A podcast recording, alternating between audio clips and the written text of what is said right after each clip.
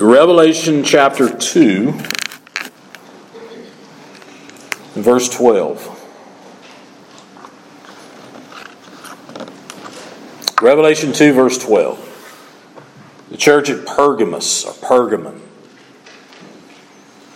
Verse 12, and to the angel in the church, or to the angel of the church in Pergamos, write. These things says he who has the sharp two edged sword. I know your works and where you dwell, where Satan's throne is. And you hold fast my name and did not deny my faith, even in the days in which Antipas was my faithful martyr, who was killed among you, where Satan dwells. But I have a few things against you, because you have there those who hold to the doctrine of Balaam, who taught Balak to put a stumbling block before the children of Israel, to eat things sacrificed to idols, and to commit sexual immorality. Thus, you also have there those who hold to the doctrine of the Nicolaitans, which thing I hate. Repent, or else I will come to you quickly and will fight against them with the sword of my mouth. He who has an ear, let him hear what the Spirit says to the churches. To him who overcomes, I will give some of the hidden manna to eat, and I will give him a white stone and on the stone a new name written, which no one knows except him who receives it. Manna, white stone, gifts to the ones that overcome. When we started the churches, we kind of were, were, were taking a journey, right? Start in Ephesus and say you're with a friend and you, you want to you know, tour the area, and there you are in Ephesus, and there was that church in Ephesus that, man, they had great doctrine, and they they didn't put up with false teaching, but you remember Jesus said, you left your first love. And then, and then you move north and you go to Smyrna, that beautiful little city there with a church there that Jesus says nothing bad about, but yet they were undergoing severe persecution. And, and that persecution was at the hands of the Jews. And they, they were being persecuted, but yet they were strong. And Jesus says nothing about uh, bad about the church at Smyrna. Well, if you left Smyrna, say you're continuing on your tour, you leave Smyrna and you go north. Now, this is modern day Turkey, so you're kind of skirting up the east coast of Turkey. If you were to look at a modern map. So you go up, you go up north, and you go about 65 miles north, and you come to a city, Pergamon, or Pergamos. Either way. It's not on a main road. It's not on the main road. It's not on a main trade route because Pergamon was about 15 miles inland. It's the modern day city. If you were to look at a modern map, it's the modern day city of Bergamum. So it's not on the coast like Ephesus and Smyrna, these great seaports, but this is inland. So it's not on a main trade route, on a main road, but it was on an important road. It was on a road that was called the Sacred Way. It was on a road that sometimes was referred to as the Imperial Way. It's situated in, in a mountain, it's situated in the mountains. And on the mountain, and this mountain, by the way, is dark, dark granite. It's real dark. I don't know if you've ever seen, uh, you know, just real dark granite mountains. And so the city's situated, and on top of a mountain, there was this great theater. So as you came to the city, and you would look up, you would see this great theater that, that was at the top of the mountain. In the city, you would have seen what was pretty typical of cities of this time. There was a hill in the city. This was called an Acropolis. And as you approached that hill and you began to look, there would be ways in and out, and you would look and you would see on this hill, this Acropolis, you would see all these pagan temples. There was a great, great temple to Zeus in Pergamon. There was a temple to Dionysus in Pergamon. There was a temple to Athena. There was, there was pagan temples everywhere. As, Asclepius. There was a great temple to the medical god, Demeter. They were striking. They, were, they would be beautiful. You would just sort of be standing there looking at these marvelous temples. And as you sort of strolled around the city, what would strike you was wealth. You would see this city was wealthy. You would see that the city, the, the city carried a sense of authority about it. There was something important about this city, and which it was. It was it rivaled Ephesus and Smyrna for capital city. In fact, the government was seated in Pergamon. The Romans held it in high regard. The Roman proconsul lived in Pergamon in the region, and the Romans gave capital punishment to the Roman proconsul in Pergamon. So they could put people to death. That didn't happen everywhere in Rome. But Rome gave Pergamon this right to carry out capital punishment. So if you lived in the city, you, you would, it would be a common sight to see people brought in from uh, uh, other places in the region, and they would be brought in, and there would be executions and so forth. And this, this capital punishment carried out by the government, by the Roman government. It would also, if you were a believer and were in this church, is Rest assured, you would probably see other Christians being brought in who'd been arrested and they would be put to death. But you would be, you would be struck by the beauty, the wealth, the sense of power, the sense that Pergamon was this fortress. And you would just be stunned by its beauty. The city grew in importance after Alexander the Great died. And in 133 BC, the king, the last king of Pergamon, handed the city over to the Roman government, handed it over to Rome. Now, I doubt very seriously he had much of a choice, right? It was either handed over or we're going to take it, probably, is the way it was put. That's the way Rome operated. So Rome took control of it. And again, it became an important Roman city for the, for the area, for Asia Minor, for this area. It became an important place for government activity. But again, I want you to remember this, this was one of the rare places in the Roman Empire where they could carry out capital punishment. Authority. What the church at Pergamon is going to face is they're not facing persecution from the Jews. What they are facing is state sponsored persecution. What they're facing in Pergamon is a state sponsored per, uh, persecution. Pergamon had this, this great library. Some said it was over 200,000 books, and some historians said it rivaled the, the, the library that was in Alexandria, Egypt. What's interesting about what happened to this library is Mark Antony strolling through the place, and he goes through and he sees it, and he takes all the books. He takes all the books because he's going to make a gift to Cleopatra. And so, one of the things that Egypt did, though, before that happened, is that Egypt cut off. Usually, you would have the reed plant, and that's how they would make the paper and they would do books. And so, Egypt was, was tired of hearing the Pergamon library, and Alexandria is the greatest library in the world. So, they cut off all the reed, they cut off all the, the parchment to write with. So Pergamon developed animal skins. This is where it developed. And so they started writing on animal skins. And so they developed this great library that rivaled Alexandria, but Mark Antony put an end to that. This was a place of great beauty, wealth, and again, you just would have the sense uh, of being in a place of authority and power. It was an important place for Rome. Yet, situated in this city was this little church. This little group of believers who are situated in this city, and they're trying to survive.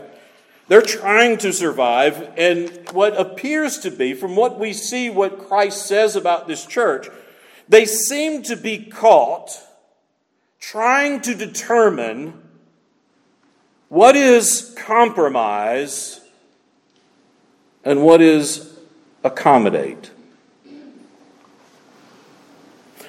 The pressures are coming from the outside. The pressures are coming, and state sponsored pressures, pagan culture to the core. And so this little church is sitting there, and, and, just imagine, most of them would have been converted out of pagan backgrounds. There was a Jewish presence here. But most of these would have been converted pagans. And they worked with other pagans. And they shop with other pagans and they have to they have to live in this kind of culture. They have to live in this kind of environment. And so how far do i go how far do i go just to get along and have some relative peace and safety and for my wife my kids and so forth? At what point where is the line between compromising my faith and accommodating a whole bunch of cultural stuff that I might be able to accommodate without compromising. Sound familiar? I would put it to you that's exactly where we are right now. That's exactly where we are right now. We're in a pagan culture.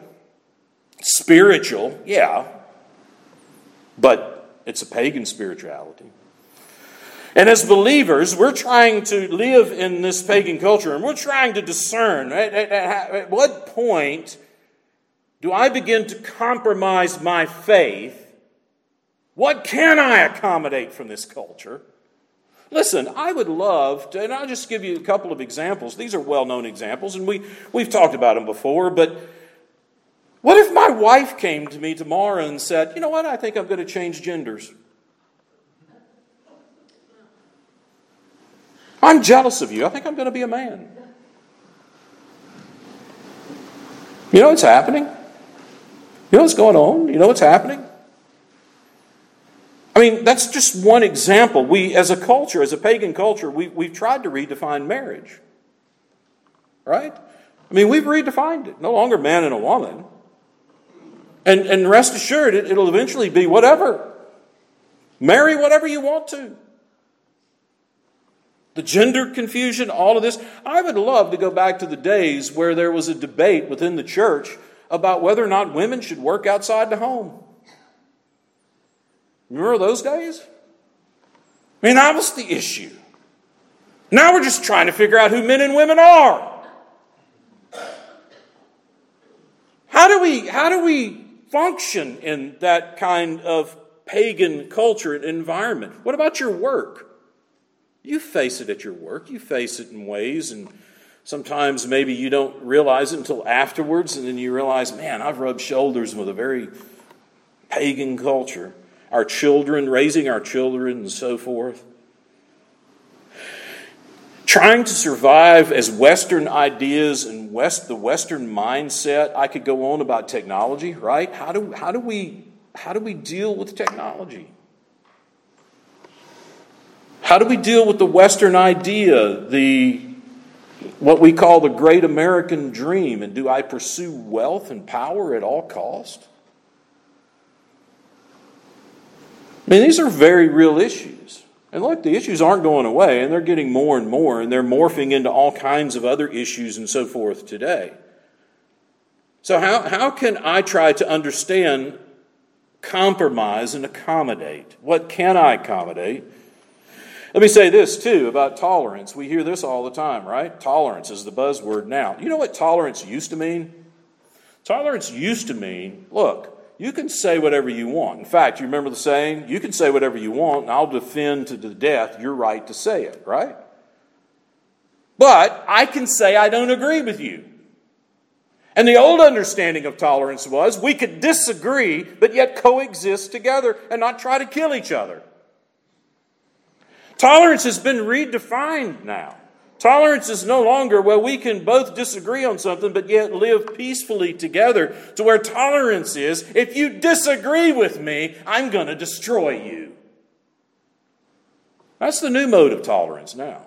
So when you hear certain people say we need to be a tolerant society, watch out. What they're saying is you better agree with me or we'll destroy you. You Christians, you need to be tolerant. Now, what they're saying is compromise our faith, give it up, or we're coming after you. And they've come after us in a lot of different ways. And they're going to continue to do so. So, just like Pergamon here, how, how, do we, how do we exist in that kind of culture? There is a danger of what's known as syncretism. That is taking and blending all sorts of things, blending them together, trying to make up, you know, trying to get along with everybody and bringing opposites together to where we just lose we lose what is true, we lose the gospel. That's going on in churches all over the place. And they do it in the name of contextualization. We need to contextualize. We need to relate to our community and so forth. Well, these churches are in cities and they do relate to them, but we cannot, we cannot, we must not compromise with a pagan culture. We will not. We will not. We will hold to the scriptures and let the chips fall where they may. So, what do we do? What did Pergamon do? What did Jesus say to this church here, this, this little church in this place, in the city of Pergamos, in the city of Pergamon?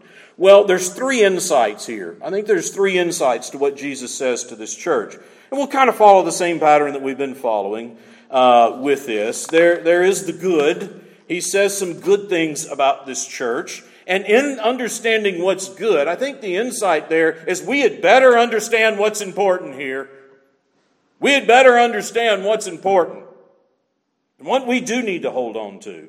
In other words, this comes down to understanding the difference between what can we accommodate and what can we not compromise. So there's the good, and then, then we'll look at the bad, and that is what happens there. And, and we need to understand and know that in the bad, compromise is possible. Do you know leaders of churches can go bad? Do you know that? Pastors can go bad, but so can church members. So can church members. So can deacons. So can elders. We need to understand it's possible. Because if we take the attitude, well, it'll never affect us and it can't happen to us, then what does the Bible say about pride? Comes before a fall. And if we take that kind of attitude, then we probably have already compromised. We probably have already compromised. And then there's a beautiful promise. So let's look at the first thing he says to the good. We got we have to know what's important. He starts and he says, Unto the angel of the church at Pergamos, write. It's a command, write. These things says he who has the sharp, two-edged sword. Now, this comes right out of the vision of Jesus in the first part of the book. In fact, it comes from chapter 1, verse 16, where Jesus is pictured this way. And he says, I'm writing to the angel. And again, I think the angel's the pastor here. It, it, some said that it may be some type of guardian angel over the church. I take it to be the pastor of the church. So, to the angel of the church at Pergamos, write, this is the one speaking to you. He's got a sharp two edged sword.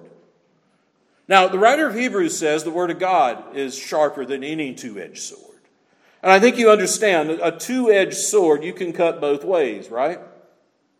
I mean, you can slash this way and slash that way, and there's some advantages to having a two edged sword if you're in a sword fight. Right? A one edged sword only cuts one way. This, Jesus said, this sharp two edged sword, it cuts every way.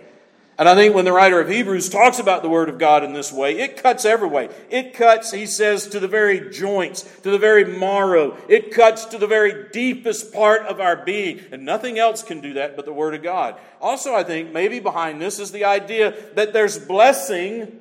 It can cut one way and bless, but it can cut another way and curse.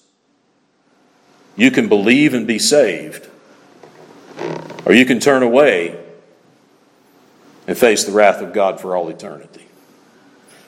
But also keep in mind, remember I told you, Pergamon had been given, in a sense, the right to wield the sword. If we went to Romans 13 and we see what Paul says about government, and one of the functions of government is that government is there for to protect the good, and it's there to punish the bad. And he speaks of government in the sense of having this sword, this authority, this power. And it could be that what Jesus is doing is this, this may be sort of a backhanded slap at Pergamon. It may be sort of a backhanded slap at the Roman Empire. You think you can grant the right to life and death. You think that you can give your government officials in Pergamon the right to life and death, and that my people should fear you because you are the one who holds the right to life and death. It could be what Jesus is saying I am the one who ultimately holds the right to life and death. I am the one who ultimately wields the sword. So don't fear them. So he says, These things says he who has the sharp two edged sword. Now here he goes. He says, I know your works. He does this with the churches. I know your works. And know here, I know, I know completely. I know your works. He knows our works better than we know our works. So he says to this little church, I know your works and where you dwell. I know where you're dwelling. I know where you're living. I know where you are. I know where the church is. And, and not just the church. And they probably didn't have a church building like this. I doubt very seriously. They probably some some person in the church may have had a home big enough that they could meet and they could gather and so forth. So it, it's it's not like I know where your church building is. No, I know where you've been placed. And I know what you've been saved out of, and I know where you're dwelling. I know where you're living every day. But it's interesting what he says, and he makes this description of where they live. It's where Satan's throne is. Now, why in the world would he say that? One of the things about Pergamon is that it was given to emperor worship. We've dealt with this. We dealt with it with Smyrna. We'll deal with it again with these churches, and we'll deal more about the history of emperor worship. But basically, the emperor of Rome and the Senate had passed that Augustus, the first emperor of Rome, was to be worshiped as a god. And so the emperors thereafter would take on title and demand to be worshiped, some more than others. And Pergamon was a place, a center for emperor worship. And it could be that that's what he's referencing. I know where you are. And Satan's throne here could be a reference to that. It could just be a simple reference to all the idolatry that was going on everywhere in these pagan temples. Idolatry was rampant in paganism. It still is today. And so it could be just that, all this idolatry that's around you. But there was a God and there was a temple there, the medical God. And this God, Asclepius, if you've seen the medical symbol, have you ever seen it's the staff and the serpent intertwined? The staff, and that, you know, you see that, and it's a symbol of medical. You can get medical attention or whatever. Sometimes at hospitals you see that. That was the symbol for this medical God, this God of medicine in Rome. And it could be that, that somehow, maybe that's what he's referring to this throne there, this serpent and this staff. We don't know for sure. But we do know that whatever it is, that what's happening here is that the church at Pergamos is there, there there's a threat there. And Jesus describes it as where Satan's throne is. This is where you're living. You're not in an easy place. You're in a very difficult place. Think, think just for a minute about, I mean, we wouldn't describe where we live as the place where Satan's throne is, right? Although he is the God of this world, and I get that, and we can make an argument for that. But we wouldn't think in terms of where we live. Your neighborhood does not have Satan's throne in it, right? Suppose you were in some African place where witchcraft was prominent and witch doctors were everywhere. Suppose that you were somewhere in South America, some Brazilian jungle or something, and witchcraft was everywhere. Then you see how we could say, ah, man, Satan's throne's there. You see how we could, we could make that connection there? I think that's what Jesus is trying to make here. It's not like, oh, this is the only place Satan is. No. But you're in a bad place. You're in a very difficult situation. And I know it. There's some comfort in him knowing that, right? Have you ever been in a difficult spot and just having somebody come along and just hold your hand or hug you and just say, hey, man, I know you're in a tough spot. And sometimes just somebody else saying they know you're in a tough spot, doesn't that bring some kind of encouragement? They mean, I can do a thing for you. I've sat in a hospital room and just sat there with people, not knowing necessarily what to say, except, hey, you know, I'm here. Let's pray together. I mean, that brings some comfort. So that's what Jesus is doing. And this is what he says here's the good, and you hold fast my name. Not your name, but you hold fast to my name. And you did not deny my faith. Even in the days in which Antipas was my faithful martyr who was killed among you, and then here it comes again, where Satan dwells. It's difficult place that you are. We know nothing about Antipas. I wish I had some great story about Antipas being this great, strong Christian man. Oh, I, I don't know. I, whatever I would tell you, I would be making up. I don't know. Historians don't know anything about Antipas. But what we do know is that he was put to death, he was martyred. So he must have somehow stood against this paganism and they put him to death. They killed him. But notice what he says you hold fast my name and you don't deny my faith.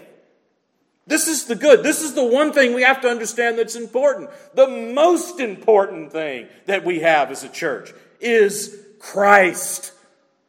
His name, His faith that's been given to us.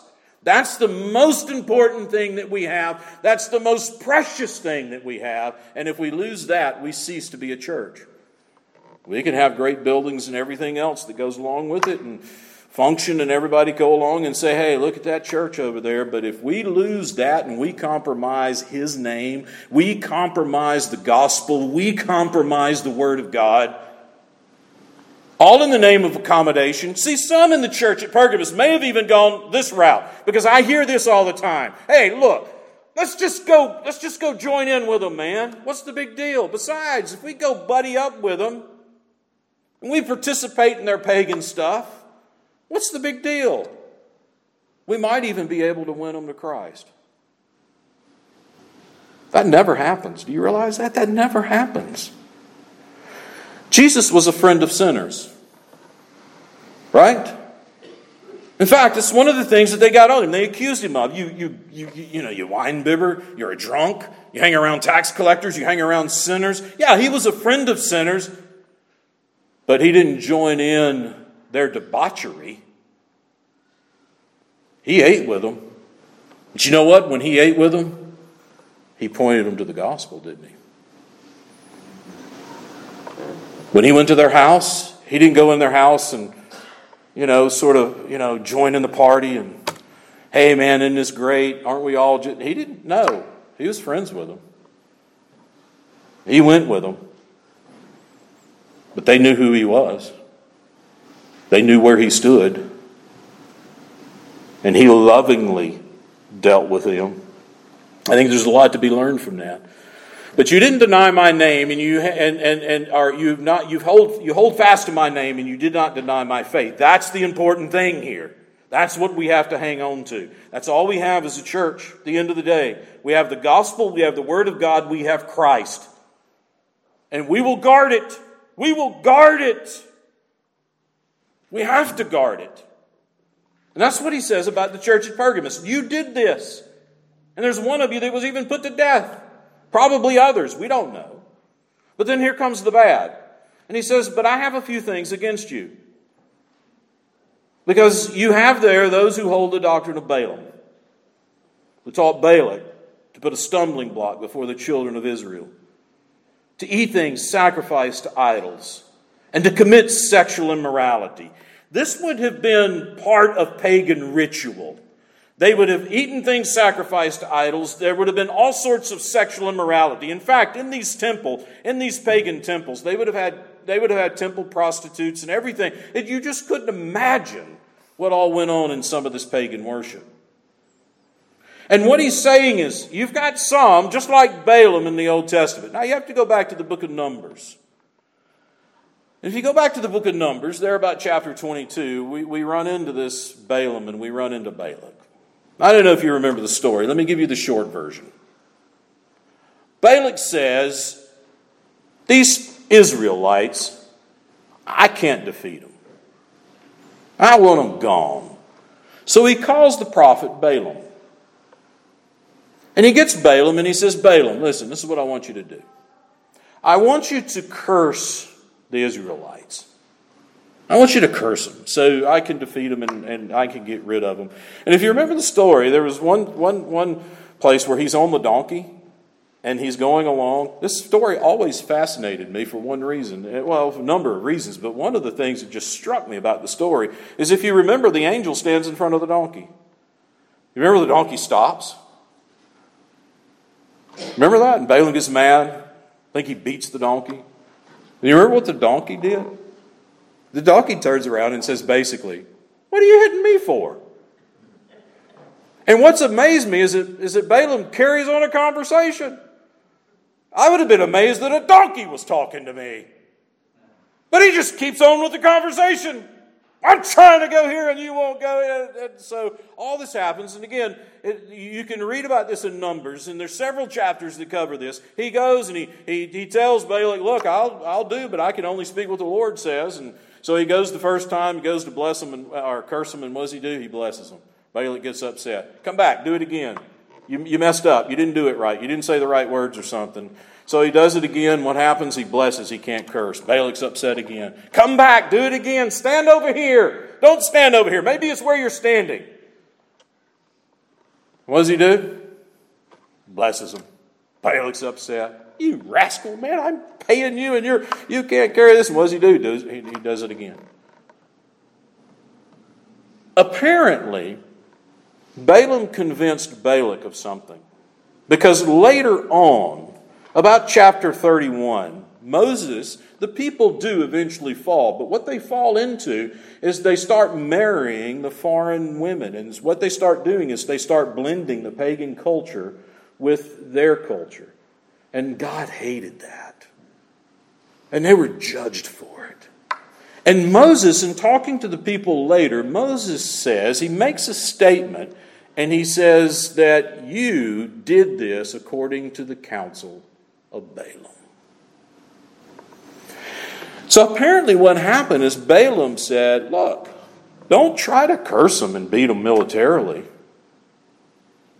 Just go get them to compromise their faith. And they were more than willing to compromise their faith. They were more than willing to compromise their faith. Come at them militarily, they'll stand up against you. Subtly slip in there,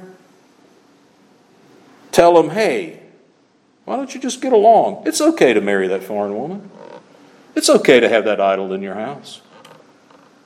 It's okay to do this and to do that. Now, some have pointed to that, and some have pointed to this here too, and said, well, Paul says in, to the Corinthians, and the issue of idol and eating meat that was offered to idols there in 1 Corinthians. Some have said, well, you know, uh, here Paul is saying it's by conscience. Well, the, the difference is in Corinthians, the church at Corinth, they weren't participating in the pagan festivals. They were just trying to decide whether they buy cheap meat or not. In Pergamos, they're participating in it.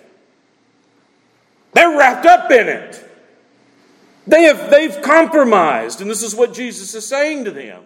I've got a few things against you. You've got there those who hold the doctrine of Balaam and taught Balak uh, to put a stumbling block before the children of Israel. And then he mentions again, uh, he talks about the idol worship, sexual immorality, and you also have there those who hold the doctrine of the Nicolaitans, which thing I hate. We saw this with Ephesus. We don't know much about it. We just know Jesus doesn't like it. In fact, the strong language I hate. Apparently, what was going on is there were some in the church, and they might have been teachers in the church. They must have had some influence, maybe even the pastor. And what they were teaching was it's okay to openly compromise with the pagans. If it means you're going to be safe and it means you can keep your job and if it means your family's safe and your wife's safe and your children are safe and it means you can keep your land and you can keep your house and all that, just go ahead. Man, God's going to understand that. After all, we always fall back on this one, don't we? After all, God knows we're not what? That's the ultimate cop out. How many times have I used it when I've done something stupid and I've sinned and I've, I, the thought comes to my mind, well, gee, I'm not perfect. That's no excuse. God knows I'm not perfect. So that's what was going on in the church. This, this threat is coming, and this threat here is on the inside. Yes, there was the state sponsored pressure, but the main threat this church was facing was on the inside people saying, compromise. And apparently, a large part of the church was going along with it. Yeah, sure. They weren't disciplined in what was being taught in the church, they didn't guard it. You remember what the good was? You hold fast my name. You don't deny my faith. And you don't let anything come in that's going to rip that apart and cause you to compromise it.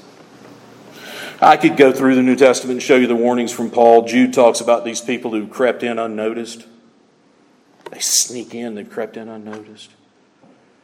And so, this compromise, this open compromise, Well, that's the problem here. That's what they're, that's what they're facing. And in verse 16, here, here comes the, the promise that he gives. This is the cure of it. What do we do? Okay, we find ourselves in this position. What do we do? Well, we repent. We turn from it. And it's not repent when it feels convenient, repent this. I love what we, you know, when we sing that, that hymn, that beautiful hymn, Come Ye Sinners. Don't you wait till you feel better. Don't you wait till somehow you feel like you can clean yourself up and come and repent. Repent now! Immediately, right away. Because if you wait and you delay and you think, I'll just got to clean this up and I got to deal with this and I got to deal with that, I can't give my life to Christ because why? I need to make sure this isn't this is okay and this is okay and that's okay and I can't turn from that sin right now because man, if I do this, no, you better repent right now, immediately, instantly. When he convicts your heart and mind of that, you better turn from that sin right away. Because any delay, any delay means you're more than likely going to continue in that sin. I know. I can look back at my life and think of things that God's convicted me of, and I've thought, well, maybe next week. We've just started a new year, right? We've already blown resolutions, right? Hey, maybe next year. The offer and the command to repent is now. Don't you wait. Repent, and this is interesting, or else I will come to you quickly and I will fight against them with the sword of my mouth. Remember the sword? Notice who he says he's coming to fight against. He doesn't say, I'm going to come deal with you. Right? What does the text say? I'm going to come fight against them. Now, the them may be those who are in the church there that are causing the problem. The them may be they're dwelling where Satan's throne is, right? So I'm, I'm going to come fight against them. Why in the world would we be worried, or why would he issue a warning here uh, that we should be concerned that he would come fight against our enemies? The only thing I can think of is Amos. Amos says, Woe to you who desire the day of the Lord. And Amos, there were the people saying, Come on, bring on the day of the Lord. Bring on judgment. Let's get it on. Let's get rid of these pagans. Let's get rid of them. You just come down and wipe it out. And Amos basically is saying, You don't know what you're asking for. Beware. Because, see, if he were to come now, and let's say he comes, and let's just say we live in the United States of America, right? And let's just say that he, he sends word, I'm coming, and I'm going to deal with them. I know, I know what they're doing. I know how they're persecuted. I know what's, what you're facing, and I'm going to come deal with them. Do we live here? So if he brought down the United States of America tomorrow, would we not suffer with it?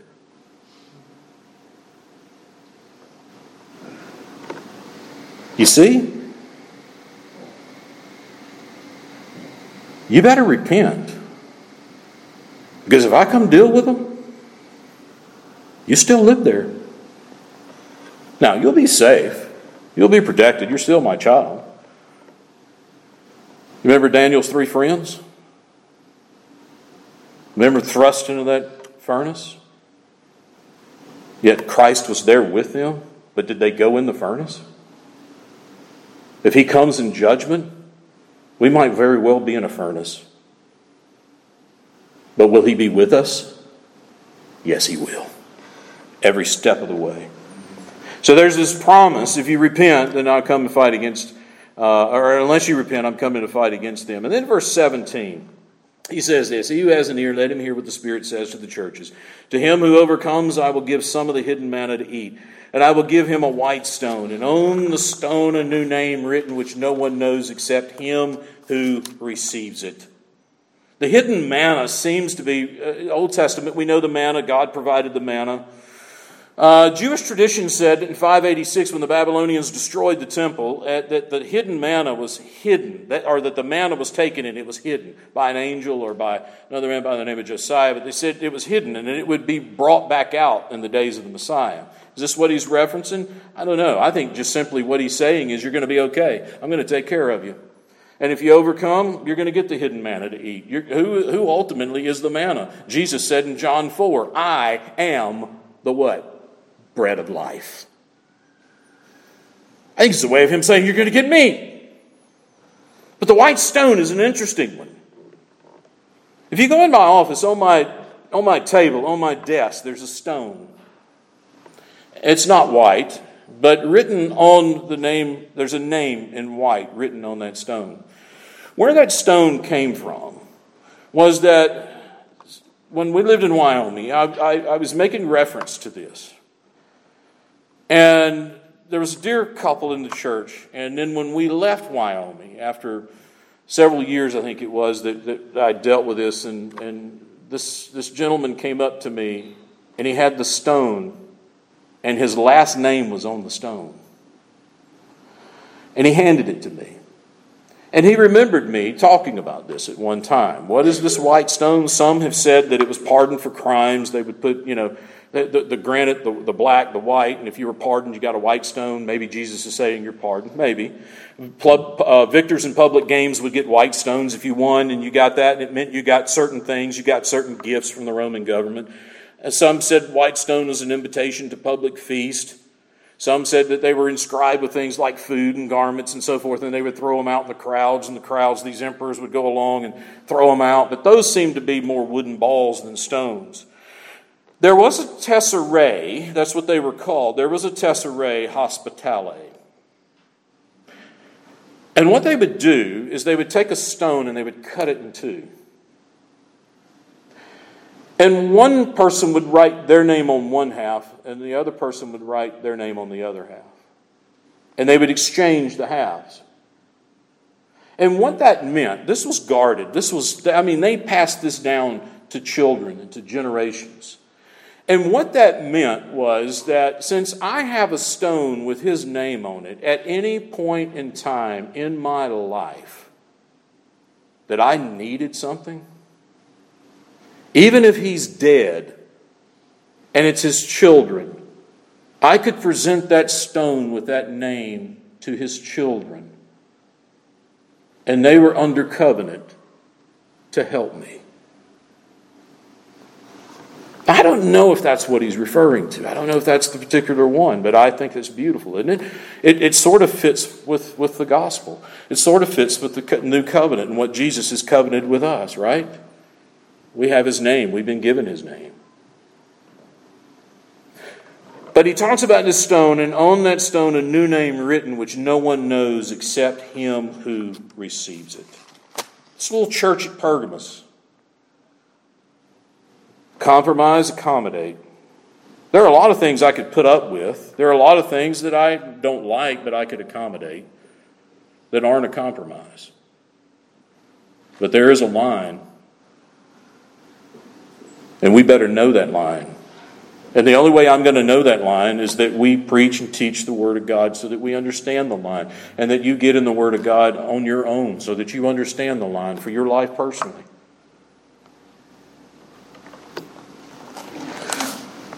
Their response to the pressure, to the pagan pressure of the culture, was to compromise.